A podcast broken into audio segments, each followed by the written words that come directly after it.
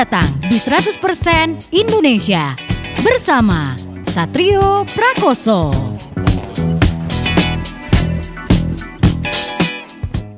ninety-seven point five Play F M, we play together. Buat malam ini player, saya bakal ngobrol sama sebuah band. Wah, ini bandnya rada kenceng ya. Bandnya ini di beat hardcore pangus. Gila, luar biasa nih band ini ya. Ini band dari Palembang ya. uh, Dan baru rilis juga Uh, mini album perdananya yang kerjasama dengan sebuah label record record label ya dari Bandung ya kan. Dan juga nih menariknya band ini kayaknya udah bakal ada rencana-rencana ke depan ya. Saya dengar-dengar bocorannya mau ada rilis party dan juga ada tour nih. Menarik nih makanya band ini. Mau tau saya bakal ngobrol sama siapa? Cek di sosial media kita di at nine seven five PlayFM.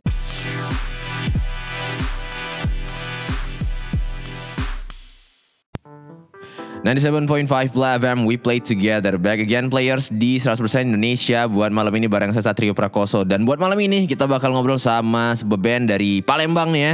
Belum lama ini baru rilis uh, mini album nih ya, self-titled mini albumnya. Langsung aja kita panggil ya. Ada Critical Issues di sini. Yeay. Yo, halo, halo Satrio. Iya. Halo players. Halo. Yo, eh ada uh, Yi dan juga kita yang, kenalan, kita yang kenalin, kita oh, yang kenalin, kita yang kenalin. Boleh, absen, absen, absen, absen, absen. Oke, okay. oke. Okay. Halo, selamat malam players. Thank you buat Satrio yang sudah ngasih kesempatan buat ngobrol-ngobrol di seratus persen Indonesia di ninety-seven point five Play F M. Uh, Amin dari Critical Issue. Aku, uh, saya Lor berada di posisi vokal di Critical Issue.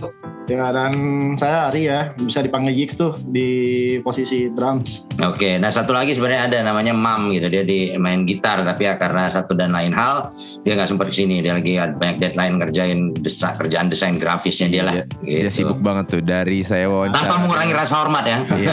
Memang dia anaknya gitu, memang memang padat jadwalnya. Dari Black House, yeah, mana Ken, terus Egoism, Spectacle Club, dia tidak pernah hadir ya.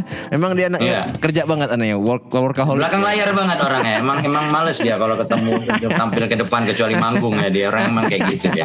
Iya. Hmm. Tapi Critical Issues nih uh, dua ribu dua puluh dua hmm. kalian merilis uh, self-titled mini album ya, belum lama ini ya, baru ya, berapa ya. minggu lalu ya, uh, ya, ini, ya tapi ya. sebelumnya kalian terbentuknya gimana tuh ceritanya? Sebenarnya kalau mau cerita ya ini departemennya Imam yang buat yeah. ceritanya ya, karena Imam, karena sebenarnya Critical Issues ini uh, si Mam yang yang yang yang yang yang, yang inisiatif ya. untuk nge- ngebentuknya. Yeah. Nah kalau cerita panjangnya mungkin sebagai kemudian departemen propaganda juga, jadi saya wakilkan lah buat ceritain ya.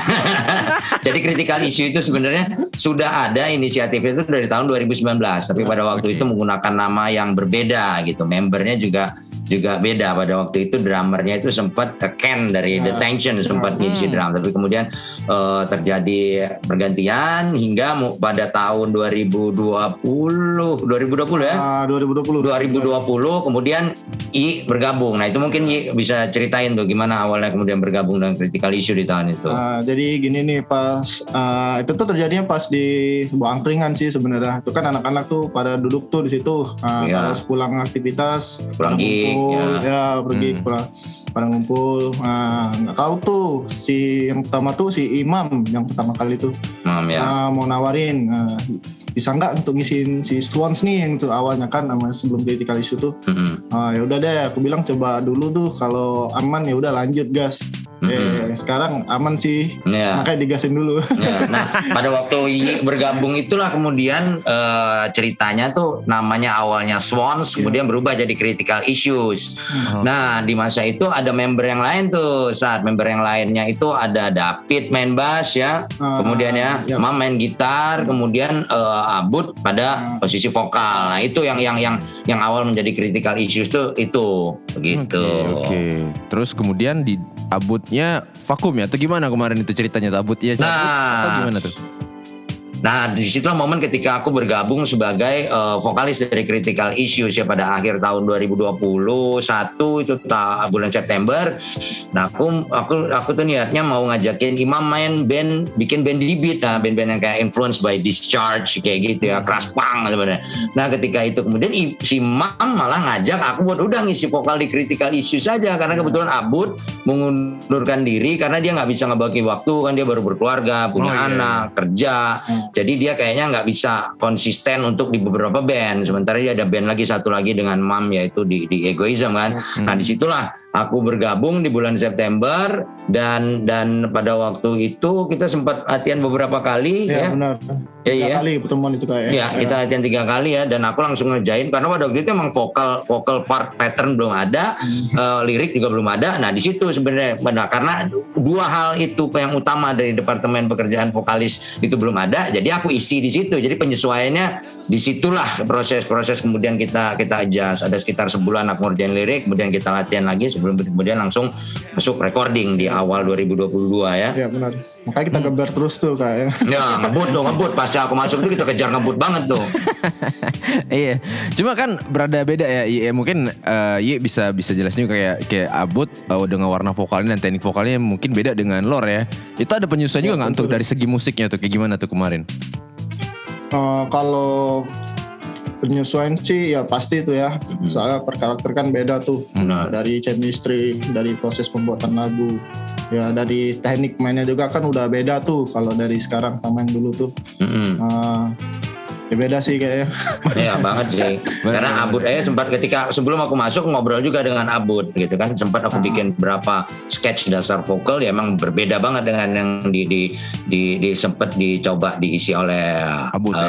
Abut untuk hmm. di di project sekarang. Jadi sekarang sebenarnya kayak bener-bener band baru ya jadinya. Uh, ya jadi kayak energi baru ya, jadi yeah. band baru lagi ya sebenarnya. Iya benar sih. Iya iya. Ulang baru ya sebenarnya ya gitu. Mm-mm, nah, mm-mm. munculnya uh, Critical Issues juga berbarengan dengan dengan apa bisa dibilang ini slogan atau apa nih ya, julukan mungkin ya, Cobra Hardcore Commando. Maksudnya kayak gimana sih?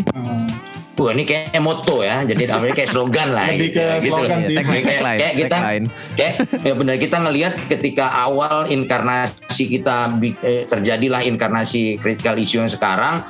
Aku ngelihat kita unit yang yang yang kohesif banget gitu, gerak cepat ya kan. gercep ter ter ter organize buat ngejar ketertinggalan yang sebelum-sebelumnya gitu loh.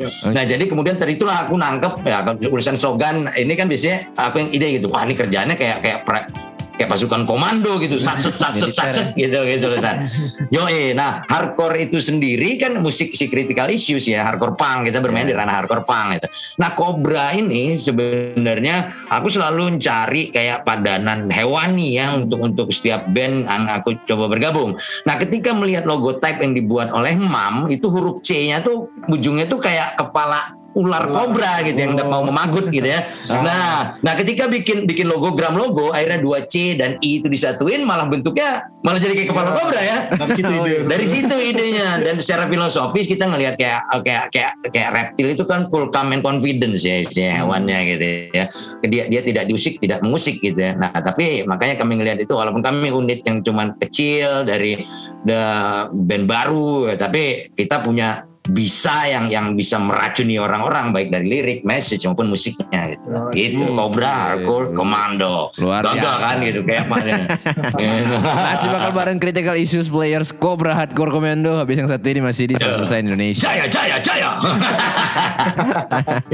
ninety-seven point five F M, we play together. Back again players di seratus persen Indonesia. Bareng saya Satrio Prakoso, dan kita masih bareng Cobra Hardcore Commando aka Critical Issues ya. Jaya jaya jaya. Ada, ada Yi dan juga Lor di sini, dan Imam yang, Imam yang berhalangan hadir ya. Kita ya, uh, kasih selamat dulu buat Critical Issues. Weh, congratulations oh, rilis self-titled mini you, albumnya. Ini thank yang you, perdana Satrio. Ya. Thank you Play F M. Rilisan perdana dari Critical Issues. Ini ada delapan lagu dalam mini album ini ya. Mm-hmm. Ini yep. ceritanya tentang apa nih lagu-lagu di mini album? Coba uh, yang bagian propaganda nih. Oke, oke. Sebenarnya uh, dari nama bandnya sendiri ya, Critical Issue, dah itu udah kayak self-explanatory lah ya tentang mm. apa sebenarnya liriknya gitu ya. Critical Issues kan kalau dalam bahasa Indonesia artinya isu-isu kritis, kritik, isu-isu kritis yeah. gitu ya. Dalam artian kritikal yang yang yang yang berpengaruh terus dalam kehidupan sosial politik. Pokoknya kalau menyingkatnya adalah hal-hal yang yang yang yang berpengaruh dalam ide ide ipolexos but hankam lah, ideologi politik budaya keamanan pertahanan keamanan. Jadi memang memang secara lirikal secara lirikal memang isu yang diangkat berkaitan dengan kehidupan kita di masyarakat, terutama ke eh, pengaruh dari isu sosial politis dalam kehidupan eh, kehidupan personal kita ya. Karena kita nggak bisa menafikan, orang bilang wah band politikal marah-marah kayak gimana ya, tanpa kita sadari isu-isu yang kemudian berkembang di masyarakat itu berpengaruh ke cara kita personal ya. Isinya kayak misalnya kami bercerita soal kondisi, ada lagunya Hostile Takeover, ada tentang perang, ada tentang ada tentang uh, kayak kayak ketimpangan ekonomi, ada soal pandemi yang menghantam kita sekitar dua tahun terakhir belakangan.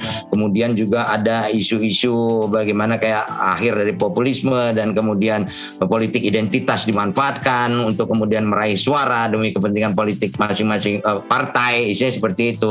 Isu-isu sosial politik yang sebenarnya bukan juga sesuatu yang jauh gitu, tapi dekat banget, dan kami ngangkat itu di lirik-lirik yeah. Critical Issues gitu saat. Oke, okay, sebenarnya mungkin kayak simpelnya kayak isu yang berkembang sekarang ini jadi dibahas di di lagu-lagu Critical Issues kayak gitu ya. Kalian iya, kalian iya, pesan-pesan iya. di dalam lagunya tentang itu ya, kurang lebih ya. Iya. Bukan pesan sih, lebih kayak kegelisahan kita iya, ya. Kegelisahan, kesalahan kita, kegelisahan marah. Jadi, ya. jadi ada ya. Iya, jadi bahan juga sih sebenarnya. Iya, bahan kita marah-marah sebenarnya, enggak ada pesan moral juga kan, cuma pengen kesel aja gitu. Daripada disimpan kan, jadi kita keluarin gitu. Agresi-agresi harus dikeluarin ya. Nah, kalian kalau pesan moralnya bahaya soalnya, ntar dianggap provokatif lah ya. Nih, tapi kalau kalau lihat di apa namanya kredit title di di kredit halaman kredit di C D-nya itu uh, kalian ngerekam mm-hmm. mini album ini di tiga studio yang berbeda ya. Ada yang di mm-hmm. Red ya, Red Music, mm-hmm. ada juga di mm-hmm. Green Room ya. Green Room yeah. sama di Ade Studio. Ade Studio ya. Yeah. Gimana, kenapa tuh bisa bisa sampai terpisah kayak kita? Boleh cerita enggak gimana prosesnya kemarin? Apa sebenarnya budgetnya iya itu yang poin penting sih sebenarnya. Sebenarnya proses rekaman itu ditentukan oleh budget karena uh, uh, terima kasih banget banyak eh buat kawan-kawan yang memberikan support buat Critical Issues. Seluruh proses rekaman itu dibiayain dari sempat kita bikin dua pre-order kaos ya, ya bener, merchandise bener. Ya oh, iya, iya. iya. Ah, thank you di, yang udah beli sebenarnya iya. Sangat bantu juga sih. Iya banget, itu kita bikin pada akhir dua ribu dua puluh satu dan satu seri lagi itu artikelnya pada tahun dua ribu dua puluh dua ya. Jadi kenapa kami ngambil ngeteng seperti itu, oh budget. Tapi emang uh, karena yang yang untuk take dasarnya itu ada drum dan gitar, itu kita lakukan di Red Music Studio karena memang uh, kuali, apa, uh, mumpuni ya kebetulan ya. Itu pernah ada di situ.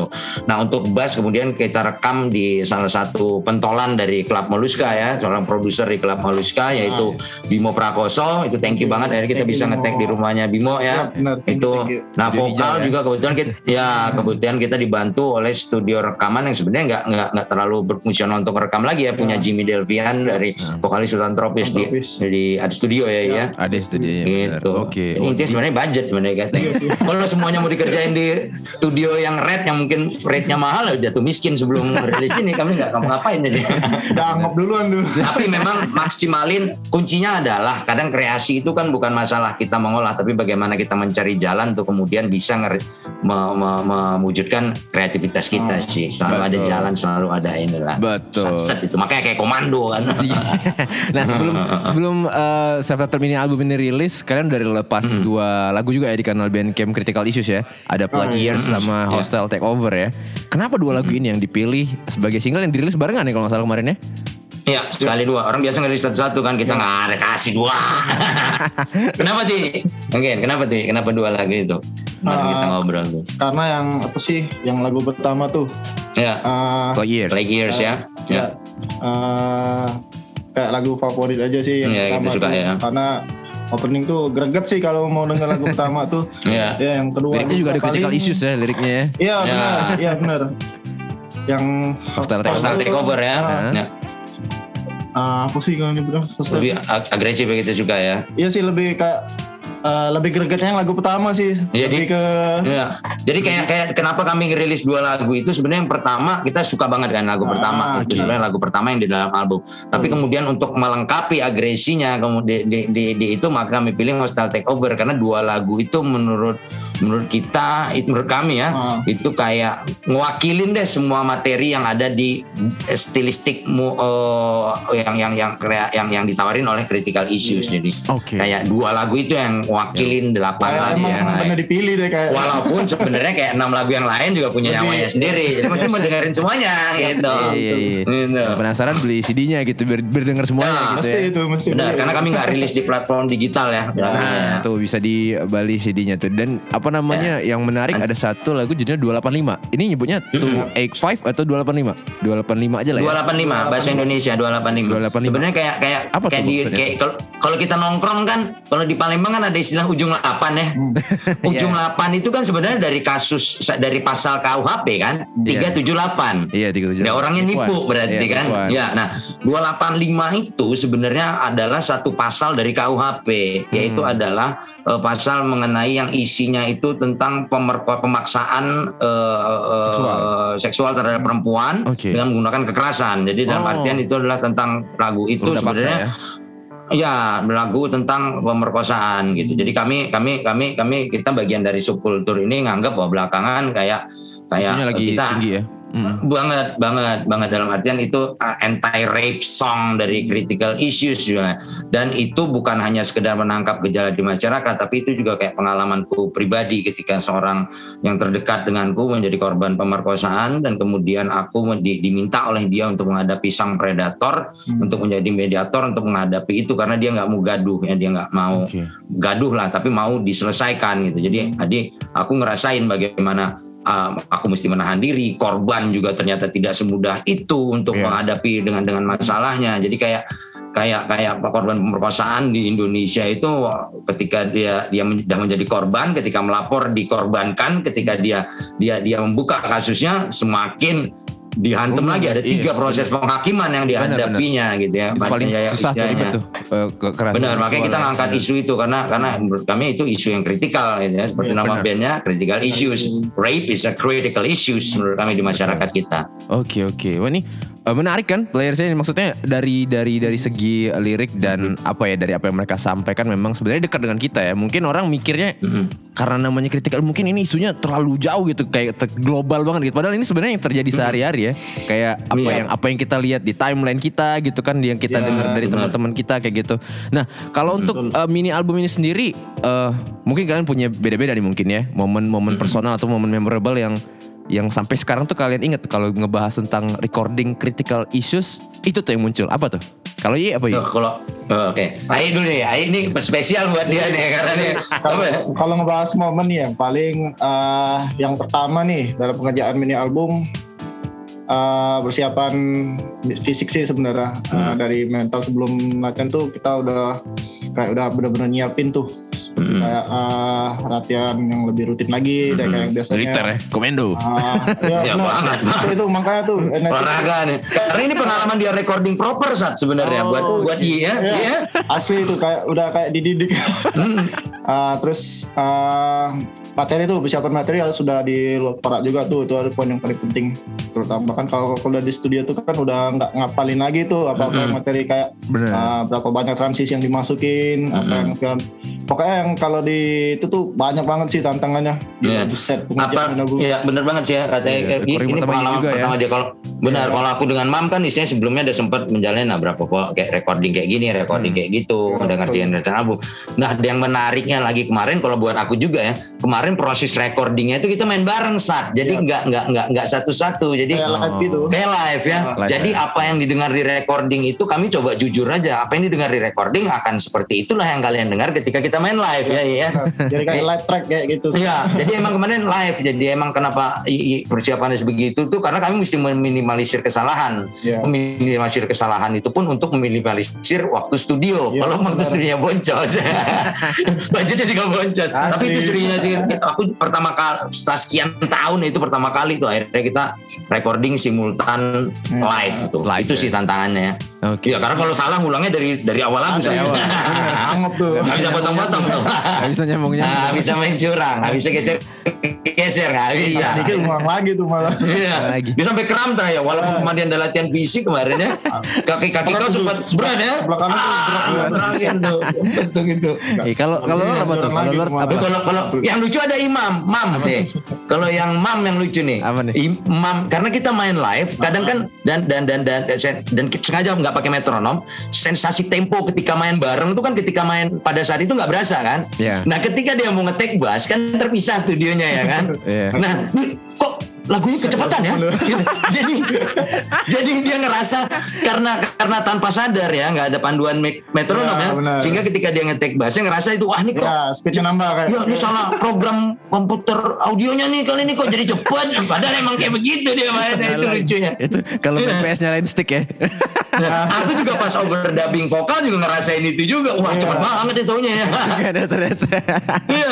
Padahal dia ingin tak kenceng lagi gitu. Nah ini main nama kenceng. Akan ngeluh aja sih sebenarnya. Iya. Karena impresi tempo itu kan nggak kebayang kalau kita ya, ada misalnya kapal jadi ngimbangin kan. Ya, bener, bukan kayak, malah iya. Kalau ya, betul. Iya, kalau udah lock on main tuh kan kita nggak ya. mikirin teman kita salah apa bener ya, kan. Tapi ke feeling sih. Iya, ke feeling untuk saling ngimbangin nah, gitu. Nah, gitu. Masyarakat tempo ya. tetap stabil gitu. Iya, iya benar. Kita bakal ngobrol lagi Players masih bareng Critical Issues habis yang satu ini masih di seratus persen Indonesia. sembilan puluh tujuh koma lima Blab and we play together back again Players di seratus persen Indonesia bareng saya Satrio Prakoso dan masih bareng Critical Issues di sini. Yeay, Cobra Hardcore Commando. Halo Players. Halo, kami Critical Issues. Ada dari Palembang sinilah. Ada Yi dan juga Lor di sini Lor, dan ya. Imam yang berhalangan oh. hadir karena mengejar deadline ya. Ya. Yo, ini tadi udah cerita tentang mini album perdananya ya, self-titled ya. Self-titled mini album Critical yeah. Issues uh, udah dirilis delapan lagu isinya play Years ya, yep. dan udah rilis juga dua singlenya, ada Plague Years dan juga Hostile Takeover ya. Ini bisa dibilang cukup yeah. cepet ya, ngebut banget dia ngerjainnya ya. Untuk Critical Issues untuk mini album ini ya.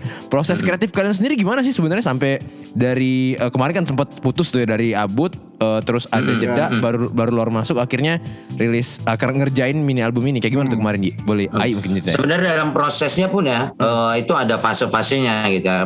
Ketika Yi ngerjain segini segini, tapi mungkin emang I, mungkin waktu sebelumnya tuh udah ada berapa lagu ketika waktu yeah. ngerjain baru gabung kemarin? Uh, pas awal tuh kita kan udah punya gambaran tuh. Yang pertama udah dua lagu tuh udah tergambar tuh. Jadi kita nambahin lagi materi jadi empat, uh, jadi enam tuh. Enam ya waktu yang itu ya. Yang tuh jadi hmm. empat tuh. Hmm. Uh, jadi uh, udah jebret, udah selesai tuh. Uh, enam lagu ya ketika uh, waktu lagu. Sebelum aku masuk ya? Ya benar. Makanya uh, setelah sebelum keluar apa udah mulai masuk tuh. Ya. Jadi pas waktu masuk aku masuk itu uh, kita ngerasa wah enam lagu ya, gantung uh, banget gitu ya. Kita punya ide mau nambah. Nah gitu, akhirnya gitu. Ketika fase ketika aku masuk baru kita nambah dua lagu lagi. Itu adalah dua lagu sebenarnya kayak kronologikal ya, dua lagu yang baru itu adalah malah dua nomor lagu terakhir itu nomor tujuh dan nomor delapan itu lagu. Oh, yang judulnya Labyrinth sama Recoiling the Truth. Yep. Oh, itu. Okay. Jadi prosesnya gitu. Jadi emang di tiga fase itu bertahap. Ketika sebelumnya ada dua, yeah. Aik masuk, Ik masuk, kemudian jadi ada enam. Ketika aku masuk jadi ada delapan. Gitu. Okay. Itu. Itu uh, ngelarinnya berarti semua uh, di di ada lagu, maksudnya ada lagu yang dibongkar kah dan disesuaikan lagi? Ada, ada, ada, ada jelas. Ketika yang waktu pertama dua lagu yang muncul awal itu masih drummer Ken, ketika yeah. Ki masuk itu udah dirombak ya? Lagi jadi diubah berubah pasti direvisi sih sebenarnya. Iya. Hmm. Dan ketika kita terakhir main e, bertiga yang formasi yang sekarang pun itu kemudian di refine lagi saat gitu loh. Okay, okay. Ada proses perombakan-perombakan lagi dari dari lagunya tipis-tipis lah ya hmm, gitu. Benar dimaksimalin di. Dan proses ngerjainnya emang tetap sih jamming ya. Kayak Critical Issues selalu jamming. Tapi ya? Biasanya sih hmm. ya tapi biasanya Imam itu sudah ada ide mentah dia hmm. ketika dibawa ke studio. studio. Ya? Karena bisa dibilang main songwriter di Critical Issue untuk untuk riff gitar kan Mam ya. Hmm. Nah ketika di studio latihan baru diacak-acak lagi tuh sama kita bertiga semuanya gitu okay, sih. Oke okay. Baru dirombak lagi ya, nyesuain ya, dipas-pasin ya, mm-mm. cocokin ya. Nah uh, ini mini album ini dirilis oleh Disaster Records ya, us Maternal Disaster nih. Ini gimana ceritanya bisa ada kerjasama dengan Critical Issues dan Disaster Records? Nah ini departemen aku nih sebenarnya kerjaannya. Ya, ah, awalnya memang tadinya kita mau niat mau self release ya. Ya benar ya. Awalnya. Ya tapi kemudian kita mikir bahwa Yi ada dia punya Discover, hmm. ada Justice, hmm. kemudian uh, Imam ada Egoism, ada Manekin, hmm. dan aku ada Detention. Nah kalau kita mau self release, kemudian kita mikir akan banyak porsi uang dari personal kita yang kemudian kita keluarin ke situ hmm. untuk. Sementara kita juga punya banyak beban, kita punya uh, gerbong yang lain nih. Hmm. Jadi kemudian kita mikir gimana kalau untuk si Critical Issues kita coba pitch ke uh, label rekaman independen lah. Gitu. Kami ada berapa list label-label yang bisa dibilang favorit kita ya, yang pengen banget dirilis di di situ. Nah, itu kami siapin dulu saat dalam artian kami sebelum mengajukan ke label itu kami lihat pertimbangan macam-macam segala macam, tapi kami udah siapkan dulu master rekaman itu udah beres semua sampai rough balance. Jadi ketika proses mixing mastering itu kami udah pitching tuh gitu. Okay. Nah, ke, walaupun misalnya di ke Disaster Records, akhirnya kami milih kita coba ke Disaster Records dulu deh ya. Itu kami kasih ke mereka. Jadi emang walaupun uh, aku pribadi istilah cukup dekat lah ya dengan teman-teman di Disaster Records, tapi aku nggak mau manfaatin kedekatan itu. Jadi hmm. aku kasih ke mereka ke E N R Disaster Records ini uh, materi rough balance-nya, ini time schedule band, ini rencana kami, silakan dipertimbangkan dibawa ke rapat label Disaster. Kalau kalian setuju, ya udah e, jalan. Kalau enggak ya nggak apa-apa gitu. Oh. Jadi nggak mau karena itu. Jus, jus, jus. Karena kami nunggu Disaster dulu nih. Saya jagoannya yang pengen Disaster kan. Kalau Disaster nggak jadi, baru kami cari yang lain gitu. Nah, alhamdulillahnya adalah kemudian Disaster suka, teman-teman di Disaster Records kemudian suka dan akhirnya me- e- menyetujui menerima kami dan dinaungi lah untuk dirilis oleh mereka. hmm. Seperti itu prosesnya sama tetap, nggak nggak kemudian ini kami siapin dulu materi jadi baru dikasih ke mereka. Jadi pertimbangannya tetap pertimbangan kolektif dari Disaster Records ya, iya nggak ya, ada kayak wah karena deket sama Disaster nih nggak ada gitu kayak, iya nggak ada. Malah kita siap-siap ditolak kalau Disaster Records nolak gimana ya? Iya beneran. Jadi, jadi sebenarnya lebih ke kayak uh, nyiapin memang materinya dulu yang di nomor satu ya, karena itu yang dijual kan sebenarnya. Ya, kayak itu. Benar. Juga. Walaupun hmm. benar-benar, walaupun nih sekedar nambahin, ketika kami udah mulai mengerjakan ini dan Disaster si Critical Issues sudah sempat posting video manggung beberapa ya. kali ya, ya pasca tahun di dua ribu dua kemarin itu. Ada beberapa label yang sebenarnya dari teman-teman kita udah yang kemudian ya. kalau nanti kalau ada ini ya udah udah udah itu itu luar biasa banget. Terima kasih itu kayak beberapa label itu. Tapi kemudian akhirnya ya kami uh, Disaster yang kemudian uh, duluan uh, pitch untuk untuk itu. Untuk gitu. Rilis ya. Oke. Okay. Jadi sebenar kata Satrio, kalau mau ngeband jangan jual hawo. Maksudnya memang kalau kata orang Palembang musiknya kan yang memang musiknya yang dijual. Jadi itu dulu yang dikelarin udah udah jadi yang mm-hmm. paling ultimate ibaratnya gitu ya. Baru itu di, di pitch ke labelnya tadi ya, kalau dengan ceritanya Critical Issues yeah. tadi kan. Dan memang hmm, uh, ada beberapa cadangan, plan cadangan juga pasti kalian udah nyiapin ya. Misalnya Disaster ditolak, yang, yang lain yang di yang bakal di approach gitu sih ya. hmm, nah, Karena lan- sebagai komando ya kan mesti ada langkah plan E, plan B, plan C, plan D, plan E. Iya bener. Nah, tapi kalau dari kalian sendiri sudah rilis nih sekarang, terus kemudian apakah ada plan lanjutan kah setelah rilis uh, ini apa? Bikin rilis party showcase mungkin atau tour mungkin? Secara kita kan rekam rilis tour itu kan. Ya. Mm-hmm. Yoi. Nah, jadi kita udah nyiapin nih dari awal sebenarnya, kita udah briefing segala macam, nyiapin untuk rilis party atau delapan belas uh, September ini ntar ya, rencananya di ya, organize oleh Spectacle Club. Uh, tangannya udah disusun juga. Nah, setelah rilis kita menjalani tour. Mm-hmm. Uh, apalagi ya? Berapa titik itu? Sembilan kota, tur itu antara lain tur, uh, kita uh, yang pertama itu Pagar uh, Alam, uh, yang kedua ya, ya Indralaya, kemudian Lampung, kemudian Jambi, kemudian Bandung, Bogor, Jakarta, Bekasi, Bekasi. sama ada satu lagi di Bandung lagi sekali, eh Tangerang juga, Tangerang ya. Oke, us gila nih berarti. Itu sampai tapi dicicil ya dalam artian September sampai Desember itu fase pertama. Oke oke. Tahun depan touring lagi saat ada lagi. Satu-satu peguyur kata ya. Memang ini ini Cobra Hardcore Commando banget ya. Langsung rekam, rilis, tour langsung berangkat ya. Kita bakal ngobrol lagi players masih di seratus persen Indonesia bareng Critical Issues ya, Cobra Hardcore Commando. Jaya jaya jaya. ninety-seven point five P L A F M, we play together back again players di seratus persen Indonesia bareng saya Satrio Prakoso dan masih bareng Critical Issues di sini. Yo eh. Halo players, halo teman-teman semua. Ada Lord dan ada Yi di sini, banyak kita ngobrol yes. tadi dari terbentuknya Critical Issues, terus juga apa itu Cobra Hardcore Commando ya. Mini album uh, self-titled-nya Critical Issues yang dirilis oleh Disaster Records, tadi udah diceritain juga gimana ceritanya dan juga mereka punya plan untuk uh, rilis party showcase dan juga tour ya. Ada lagi target mungkin ya. dua ribu dua puluh dua atau dua ribu dua puluh tiga nanti ke depannya. Sementara kalau di rencana rencana rencana kerja kita ya intinya di dua, tahun dua ribu dua puluh dua ini kalau di, di dalam tiga kata ya rekam, rilis, tour. Tur.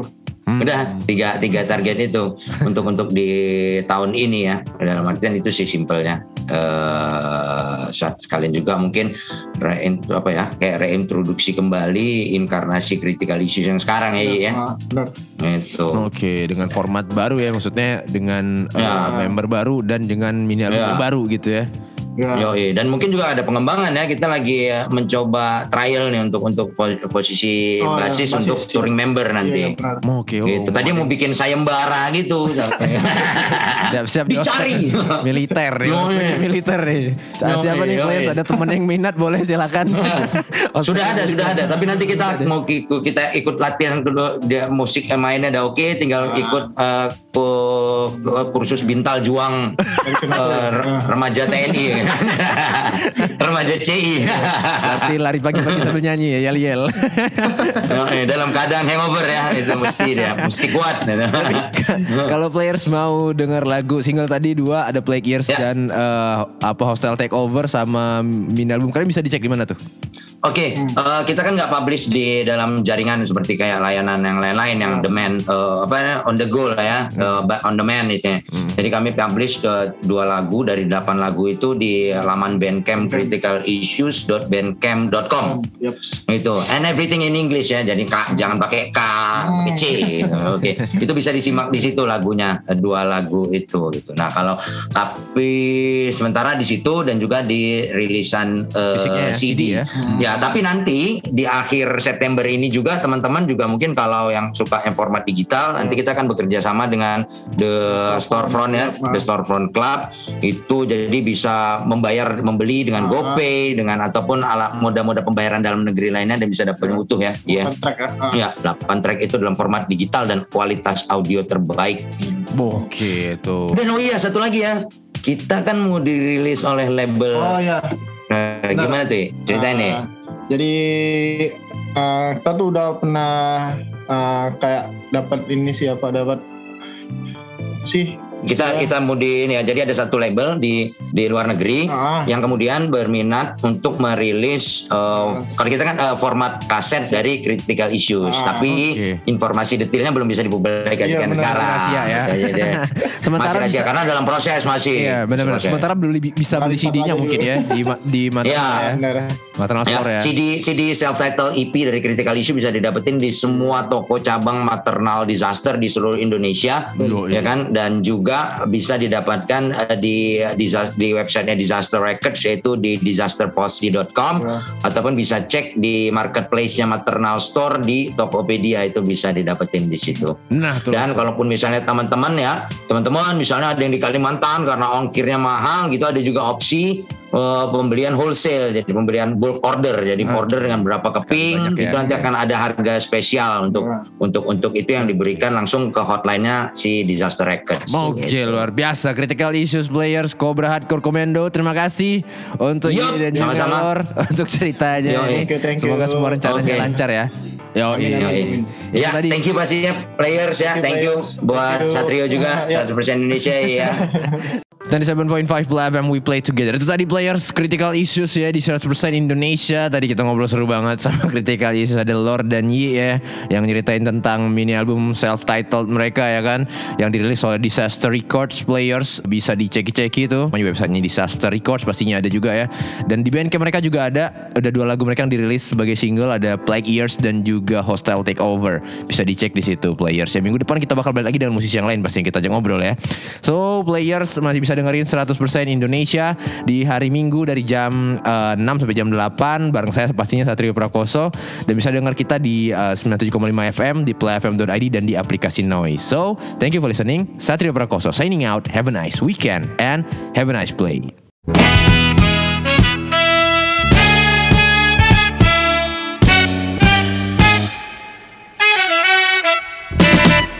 Terima kasih sudah mendengarkan seratus persen Indonesia bersama Satrio Prakoso. Sampai jumpa minggu depan.